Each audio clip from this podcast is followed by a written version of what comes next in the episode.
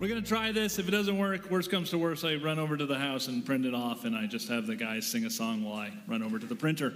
And we do it old school. Okay, uh, we'll see how this goes. Welcome back to our fifth week covering the book of Second Timothy. We're actually going to be in chapter 3.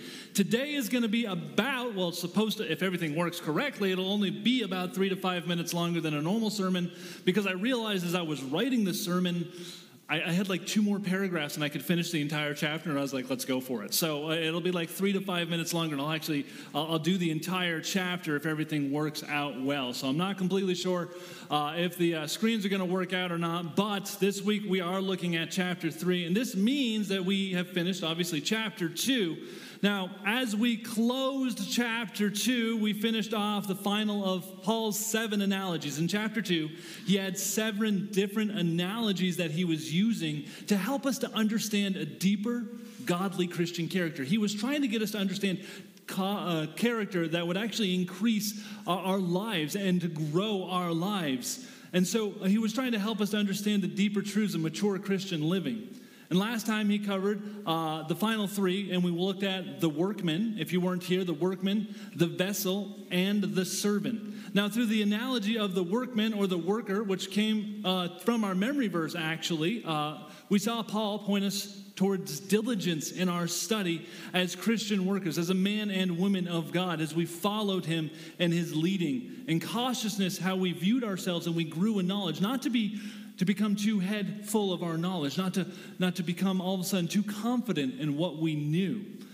Also, through the vessel, we were reminded that we are to be used by God. And first, we have to empty ourselves of sin. We actually, if God's going to use us as a vessel, we actually have to get rid of that which is in our old life, the sin, and to not only just drop it, but to walk away from it, to completely get rid of it outside of our lives to replace things. And he said, actually, uh, at the time, he gave us uh, an idea, and I don't know if you've ever been here as you're growing in your Christian walk.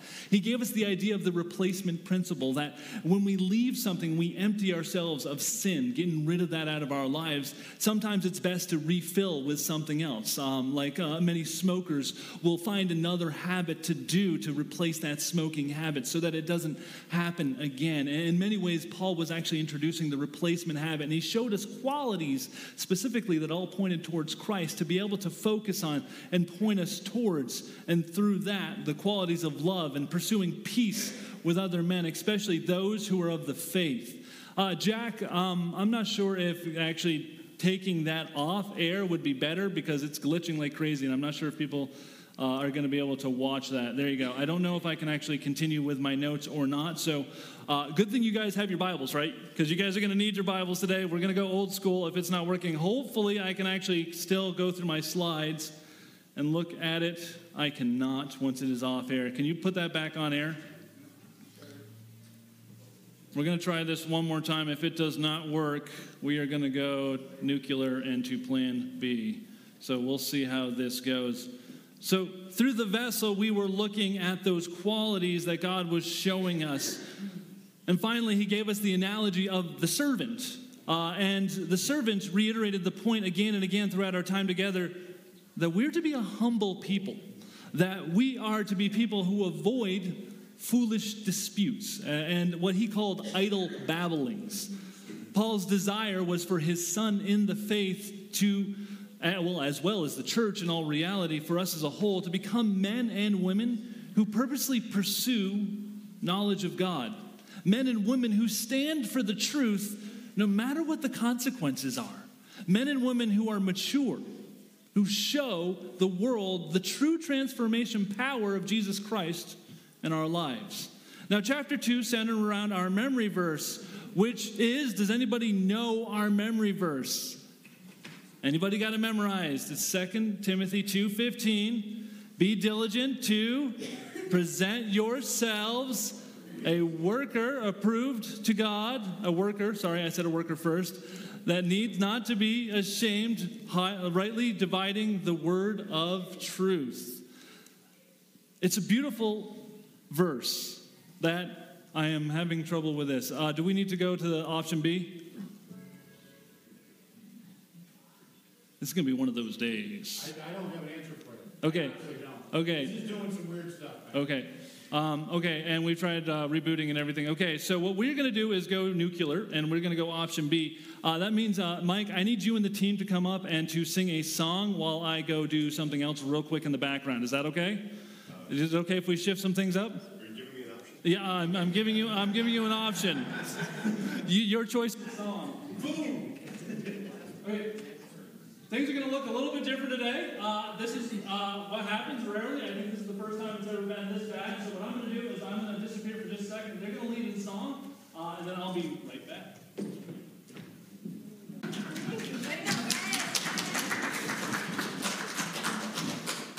Okay. Well. Good teamwork. Good teamwork. Go team. Absolutely. Actually, speaking of teamwork, so we just had a movie night uh, recently here at the church the other Saturday. This isn't part of the sermon. This is a freebie uh, because everything's going crazy. Uh, and the team is growing, and they're growing in their faith. And uh, the coach says, you know what, we're going to praise God uh, when the times are good, and we're going to praise Him even when we lose. Uh, and we're going to praise God no matter what. And thankfully, my computer, which normally hates me, uh, actually worked. So, you know, little blessings. So, we're about to find out how well I can actually keep your attention without all the visual graphics. So, I guess this is the real true test of how good I'm at with this. You guys are going to want your Bibles on this one. So we were looking at our memory verse, which is 2 Timothy 2:15, which is be diligent to present yourselves approved to God, a worker who does not need to be ashamed, rightly dividing the word of truth. Anything in life you've probably found out, anything worth doing in life, this includes our growth in Christ, does not come easy. Your enemy, the devil, does not want you to grow. He especially doesn't want you to grow to the point where you can be used by God to tell other people about Jesus. He does not want you to get to the point where you start telling other people about your faith. He will give every single reason in front of you to stop you. He will try to stop you with bad health. He will try to stop you with a car that just won't start. He will stop you by ruining your slide projections in the middle of a service when you completely rely on it and do not have a printed copy because you expected it to work. He will do something to try to ruin your day and he will stop you in some way. And this is partly why you will have trouble in your life. But it's not the only reason trouble will come. Did you know that? Sometimes hard things come because the devil wants to stop you. Other times, God allows things into your life because he wants to grow you. In fact, James chapter 2, verses 2 through 4 says these words. He says, My brethren, as James writes, count it all joy when you fall into various trials, knowing that the testing of your faith produces patience. But let patience have its perfect work, that you may be perfect and complete, lacking nothing. It was Joseph, the young son of Abraham, after being sold into slavery by his own brothers, no less who would one day say, What you meant for evil against me, God used it for good. Because he recognized God's hand even through the hard days. God only allows that which into your life has the potential to grow you. He only allows that into your life which has the potential to grow you as a Christian. But this only happens if we take our eyes off of ourselves and allow ourselves, instead of focusing on our problems, to focus on His potential and what He can do. God has opportunity for growth that is laid before us, and I don't know what the future has for you. And it may not be easy, it might be hard. But whatever it is, don't forget that God has not, nor will He ever leave you. That whatever you may face, you don't face it alone if you have Christ in your life. Our job is to leave the future to Him and to trust Him as He guides and directs us. Speaking of knowing the future, Paul today is going to start talking about the end of times, which a lot of people are always asking, can we know more about the book of Revelation? If you ever do a survey, you know, what are the things that people want to know more about? They're always like, I want to know more about the book of Revelation. Today is your day if you've ever answered that on a quiz. So we're going to be talking a little bit about that. But I have a fair warning. It gets a little bit deep for a minute, so you'll have to bear with me. Um, now, we've covered some of this before, and we're going to be covering yet again today. We're going to go over the topic of the last days in our message. So, today, our title is For Those Who Desire to Be Godly. For those who desire to be godly. So let's start by looking at verse 1. If you have your Bibles open, your Bible app, either way, I'm going to be reading out of the New King James, as I normally do. He says, But know this, that in the last days perilous times will come. So, in the verse directly before this, just in case you weren't here last time, Paul was talking to us about learning to have patience with men and women who don't accept the truth of God, about having patience with them and still persistently pointing them towards the truth, even though you're having patience with them pointing them towards the truth even when they don't see it. Some of you have probably been praying for somebody for years and they still don't see the truth that you keep presenting to them. And it's that kind of patience. And Paul is saying, have patience with them. You never know. God might one day use the seed that you've been planting and let it finally see the, the day, light of day and to sprout into their lives and to be used in their lives. And he says there are some things that are going to happen Two things that we need to pay attention to this verse. It says, there are last days, which is going to need to be defined. What do you mean, last days? And then also perilous times. So we're going to define what are last days and perilous times. So, first, what are last days? Last days, biblically defined, is a term that's used throughout the Bible consistently to refer to the events of the rapture or just leading up to the rapture, uh, what we call the rapture in church uh, doctrine and theology. Remember, last time Paul again reminded us and he corrected us, uh, he was actually correcting false teaching. These guys were saying that the rapture had already happened. Uh, these two guys were preaching false truth. He's like, no, this hasn't already happened. Don't listen to these two guys. He actually named names during this time. And he said, don't listen to these two men. Uh, they were Hymenaeus and Philetus. They said, uh, and which really showed us last time in chapter 2 that the church, the early church, looked for an imminent rapture uh, a day that we would actually be pulled up. And Jesus actually talked about this same event in Matthew chapter 24, verse 40, when he said, Then two men will be in a field, and one will be taken, and the other is going to be left. Later on in the same chapter, Jesus would again talk about another event we call the second coming, but that's for another day. I don't want to download you with too much information in one spot. We don't know when it's going to take place. And this time is going to be an incredibly important time in church history and the history of the world, actually, at this time, because God will not only be taking his spirit from the world for a time, he'll be taking his people as well. He'll be taking his full presence away from the world to allow the world to live the way that they want to for a time to show them where that living will lead them to. Now, there's more that we learn from this one sentence. He says last days, but he also says perilous times are going to come. So, why is this important? Like I said, fair warning, we're going to get deeper. We won't stay deeper too long, but I did want to actually cover this. If you are interested in the book of Revelation, this will help. So if you stay awake and stay with me, this will lay some of the groundwork for what's happening there. Not a lot, but it'll actually give you some structure. Um, so, with that said, has anybody ever heard of the terms amillennialism, premillennialism, and postmillennialism? Really big words. You may or may not have heard of those before. I can see some nods. So some of you are at least semi familiar. Other people are um, gotten blank stares like, what in the world is he talking about? That's fine. That's why we're here in church to learn together. Okay, so each of these words refer to different times that people think that Jesus will bring in the millennial kingdom. So millennial means a thousand years, millennial reign of Christ. So they all refer to the time that Jesus will be reigning on the earth different Christians have different views based on the way they interpret the Bible. And I actually want to define those for you so when you run up against those, especially if you ever get into the book of Revelation, you won't be confused. Uh, hopefully, you'll be able to make sense of everything. Now, the three basic views start with amillennial. Now, when you put the letter A in front of a word in English, it actually says no or not. So if you have A in front of typical, it becomes atypical, which is not typical. Or if you have Gnostic, which means a person who believes in God, put an A in front of it, becomes agnostic, which means a person who does not believe in God. You guys tracking so far? So, amillennial means they don't believe that there's going to be an actual millennial reign of Jesus on the earth. Now, with that said, uh, what they believe uh, is there, and then we have post millennials. Post millennials, uh, they have a different time frame um, they actually believe that this time period is really just an extended time, not necessarily a thousand years, uh, where the gospel is just so well accepted that everybody comes to faith in Christ, and God looks down from heaven. He's like, You guys brought heaven on earth.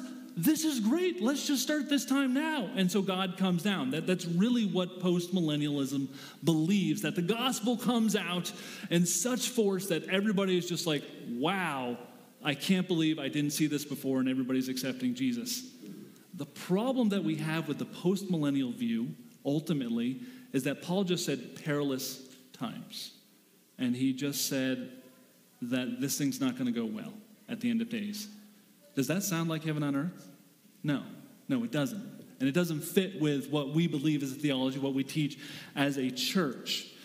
Premillennialism is what we believe, and we hold to these things that things are going to get so bad. Think of our world right now. Things get so bad that the gospel will become so watered down, so rejected by the world as a whole, that very few believers are going to be left on the earth. So few believers that God's going to pull out the few believers that are remaining. And they're going to be left uh, alone. The world will be left alone without believers for a time, without His Spirit on the earth. And we call this period the tribulation. So God has pulled his spirit and his people. If you're a believer in Christ, you have the Holy Spirit with you. So when he pulls his spirit, guess what? You get yanked with the spirit because you're a believer in Christ. So there's no believers left on the earth for a time. And he allows the world to walk through because the world says you can get to heaven any way you wish. God's word says there's only one way. So God's like, fine. You think you can get to heaven? We'll let you try. Pulls out all the believers and he lets them walk through. And it gets bad to worse very fast. Now, this happens before the millennial kingdom, the tribulation time. That's why we call it a premillennial. When Paul talks about this today, he's going to reinforce this theory quite a bit. So that's the deeper part of the subject. Now we're going to get slightly later. So hopefully you've kind of made it through with on that part. Beginning in verse 2 and going through verse 5, Paul's about to list 19 characteristics. So we're going to kind of we're going to kind of breeze through them. We're not going to spend too much time on each individual. We're going to kind of clump them up because he goes through 19 characteristics of what are going to be happening in the last days. So if you've got your Bible, you're going to look at 2 Timothy chapter 3 verse 2. He says, "For men are going to be lovers of themselves, lovers of money, boasters, proud, blasphemers, disobedient to parents, unthankful, and unholy." So, in just one verse, he listed seven characteristics that we can expect to expand and to get worse as the last days approach, according to Paul. So, this is what Paul is telling us. He's saying that these are coming. Now, first he says that men are going to be lovers of themselves and that we're going to live in this age, and, and all these men are loving themselves. We live in an age of technical marvels. Have you ever noticed all the cool things, the gadgets that have come out these days? Think, think of all the stuff, the inventions in the last hundred years. And we have all these devices. I actually grew up in an area where Radio Shack existed. Anybody remember Radio Shack? Okay, early 2000s, all of a sudden Radio Shack disappeared. Anybody know why? The invention of the smartphone. Okay, so we have the smartphone was invented. Early 2000s comes out, Steve Jobs, Apple, all that fun stuff. They had the other ones. But as soon as this one came out, all of a sudden Radio Shack disappeared. Why? Because most of what they sold on their shelves could now all be accessed from this one device. We, we have a device, most of us in our hands, some of us in our pockets right now with you, uh, that uh, mine actually has a tuner on it. I tune uh, my, my guitar, my son's ukulele, my banjo. Uh, it's got a GPS on it, it's got a compass on it, it's got a fraction calculator. I mean, it's amazing the things. It's got a level on it. All of these functional things that are really amazing. And you know what we use the most? The most used app on the entire thing? It's the camera. We use the camera the most. It's the most used thing on the entire device. So let's do some camera trivia, okay? We all take pictures with our smartphones or with our, you know, if you don't have a smartphone, you have a digital camera, so you take pictures. So, in what order, okay, you're not going to see a visual. Normally, I'd have a visual for you, so you got to imagine points one through four. I keep it simple. What is the most common, okay? I'm going to I'm going to give you four different things, and you're going to have to think what is the most common of these four? Is it pets? Is it cars? Is it people? Or is it food? I'll say that again pets, cars, people, or food. Give you just a second. I hear I'm hearing a couple people. Okay, so selfies. Actually, we're gonna get there. We're going. We're going. Stop! You're giving away the message. she read. She read the notes. She read ahead. Don't listen to her. Okay. So first is people. Uh, according to Google's photo service, approximately 92 million pictures are taken every single day that are selfies. Um, it was first people, then food, then cars, and then finally pets. People, food, cars, and pets. That's actually what Google's photo service tells us as the photos that they're seeing through their streaming service. And they said that 92 million pictures are taken every day of ourselves. 92 million of them. According to their, proc- uh, so it's better known as selfies. And according to the site, average 24 year old Average 24 year old will spend 54 hours a year taking selfies. That's seven minutes a day looking at themselves and taking pictures. This is straight from Google's website. I found it on their thing. Girls approximately will double boys. Girls, you take twice as many vanity shots as the guys do. We are obsessed with ourselves, unfortunately. But it, Paul doesn't stop there. Paul continues on by saying that the people are going to also be lovers of money. The American dream isn't necessarily all about money, but it sure does circle around it. You ever notice that? I need just enough to be completely well off, and then I need just enough just in case something else happens. You ever notice that? Like, like it's just always, in all reality, it's just always out of reach. That's the American dream. Just in case any disaster strikes. And Paul continues on by saying that men are going to be boasters of themselves and their accomplishments, that they're going to be a proud people and that they will be blasphemers. Interestingly, as I was reading a commentary, the author said uh, blasphemers is better actually translated railers. Railers is an old word we don't use too often. He was an old guy, so it made sense. A person who rails. You ever heard that term before? Someone who goes off the rails, rails. It's not a word we see too often, and bitterly, it means someone who bitterly complains. Someone who bitterly complains is a railer uh, if you're talking about somebody. They're known for their vehement denunciation, somebody who always is denouncing other things. They are a person who brings out change by brute force, according to uh, Webster's. Anyone know of a people group that is often characterized by what they are against and that they're always complaining? Anybody think generally of a people group today, of, of a people group that unfortunately is mostly known for what they stand against and that they always complain? It's the church. The church, unfortunately, today, as an overall, is known best for what they stand against and for complaining more than anything else. Unfortunately, that is the American church these days. Paul continues on by saying, disobedient to parents, unthankful, unholy. I've met a people who have so much, uh, and you've probably met people who have so much, but they seem so unthankful. It seems to me, and it might just be me, I've met people from different walks of life as I've gone through. Um, 40 years old now, and I've lived all throughout the States. Um, and I've noticed one core thing people who have very little typically are more thankful for what they have than people who have a lot. You ever notice that? It's very interesting. The people who have the least are the ones that are most thankful. And in verses 3 and 4, if you look in your Bibles, he will say, unloving, unforgiving, slanderers, without self control, brutal, despisers of good, traitors, headstrong, haughty, lovers of pleasure rather than lovers of God. Lovers of pleasure rather than lovers of God. Interestingly, on all of these 18 characteristics so far, there's still one left.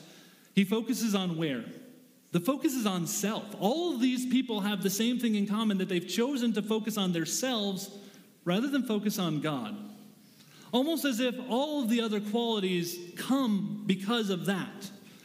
Like, if we choose to focus on us, then this is where we're going to inevitably go, towards all of these other 18 characteristics.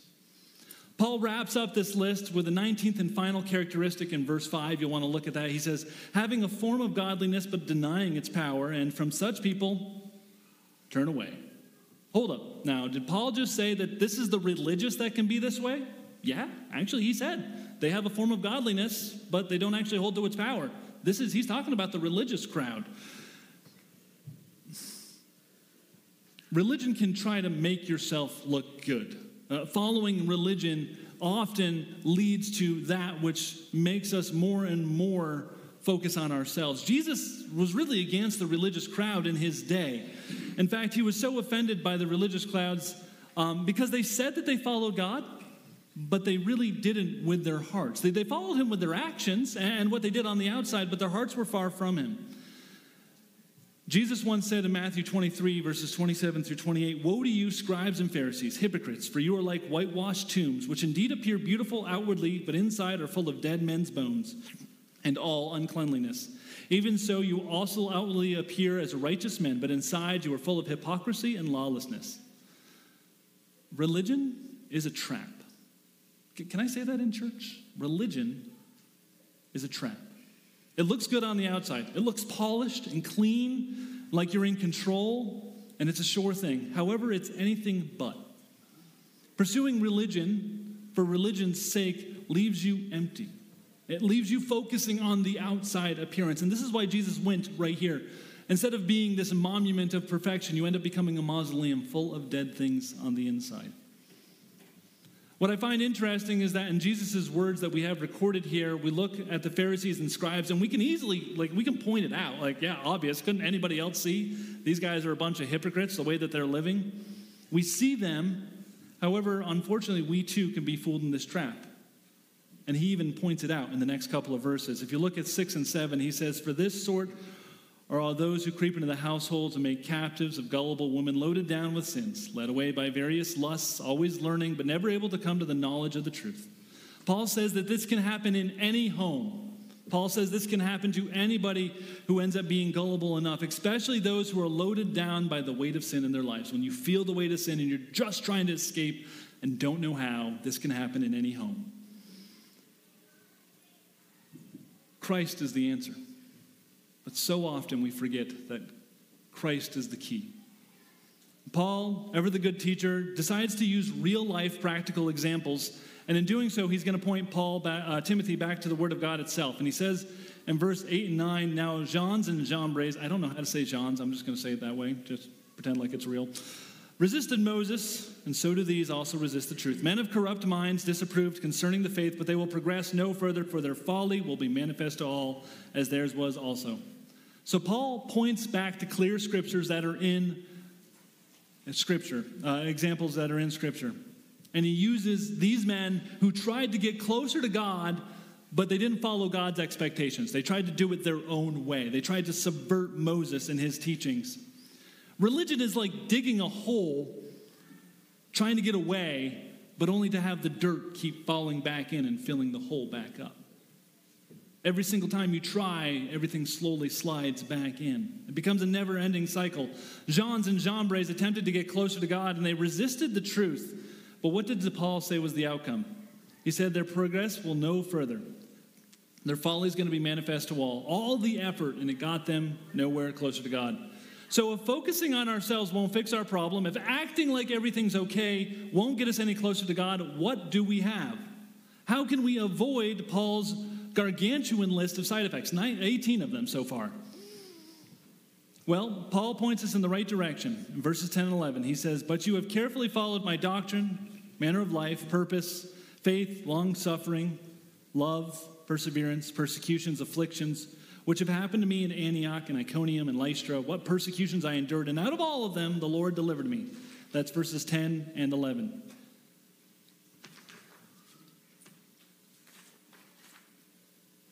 I've got the wrong page. I'm sorry, I'm not used to using paper. Almost done. He says at the very beginning of verse 10 carefully follow my doctrine, carefully follow my instructions. In another place in 1 Corinthians, he says, Follow me as I follow Christ, or imitate me as I imitate Jesus. That's 1 Corinthians 11 1. Paul says to his protege, Don't be sucked into the trap of religious living. Don't be trapped into thinking that somehow you can solve your own problems that you are the end all solution to the sin in your life. He says, Follow my example and look what I have done in my life. So, what did Paul do in his life? He trusted Jesus Christ. He trusted Jesus Christ with everything. He laid his life down at the feet of Jesus, effectively saying, It's yours, Jesus. Use it as you wish.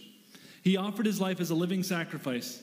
In the book of Romans, Paul writes these words in Romans 12, 1 and 2 Beseech you, there, brothers, by the mercies of God, that you present your bodies a, anybody know this one?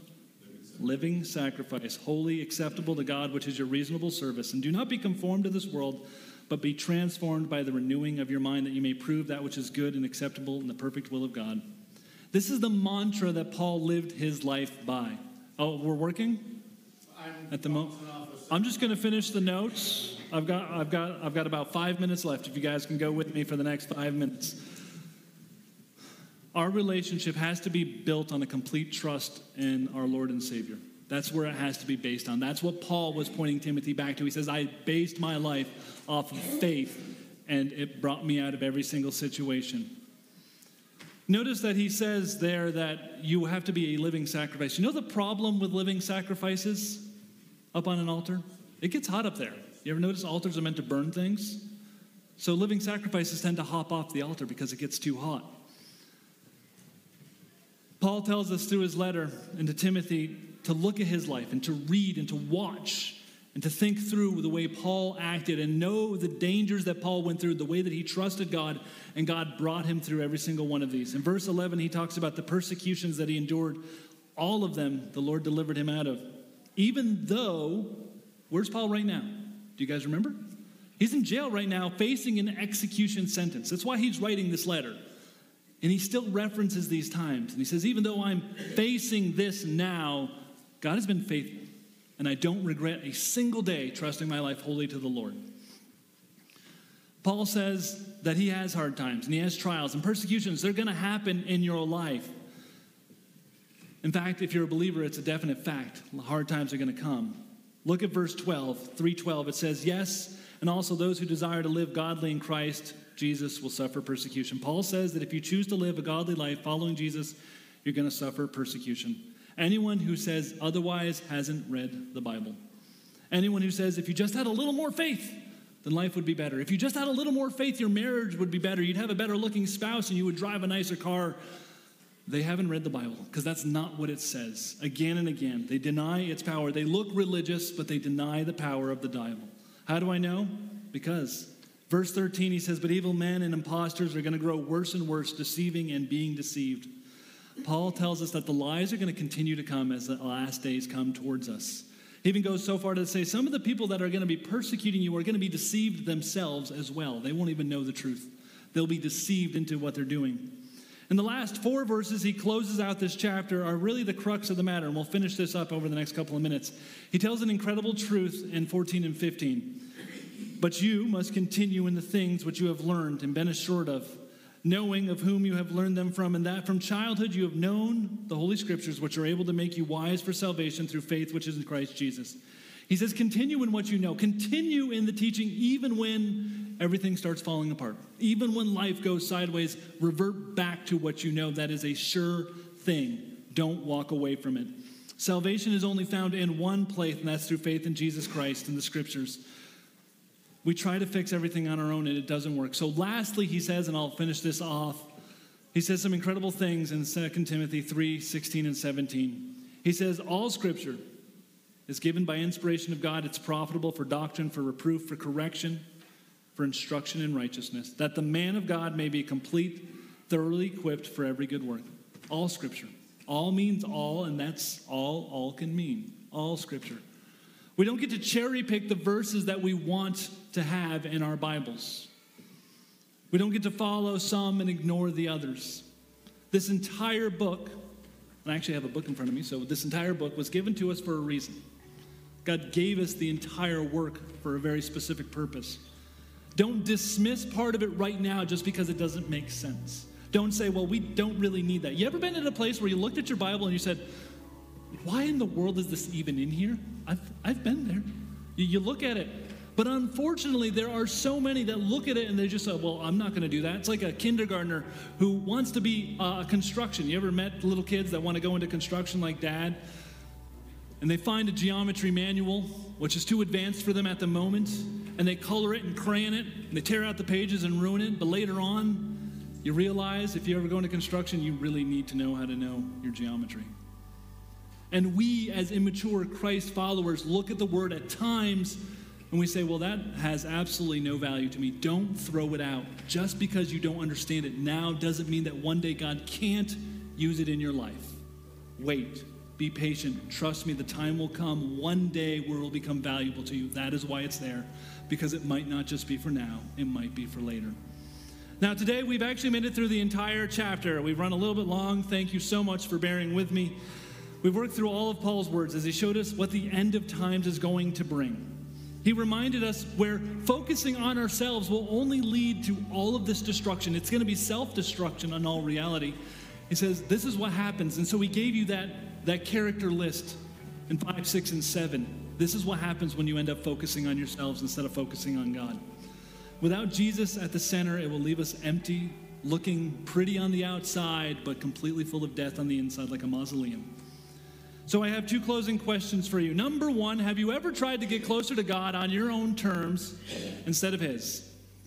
Have you ever fooled yourself into thinking that somehow you could earn your way to God? Like if you cleaned yourself up just enough, I just a little bit more for Him, you could earn your way. Scripture calls this religion.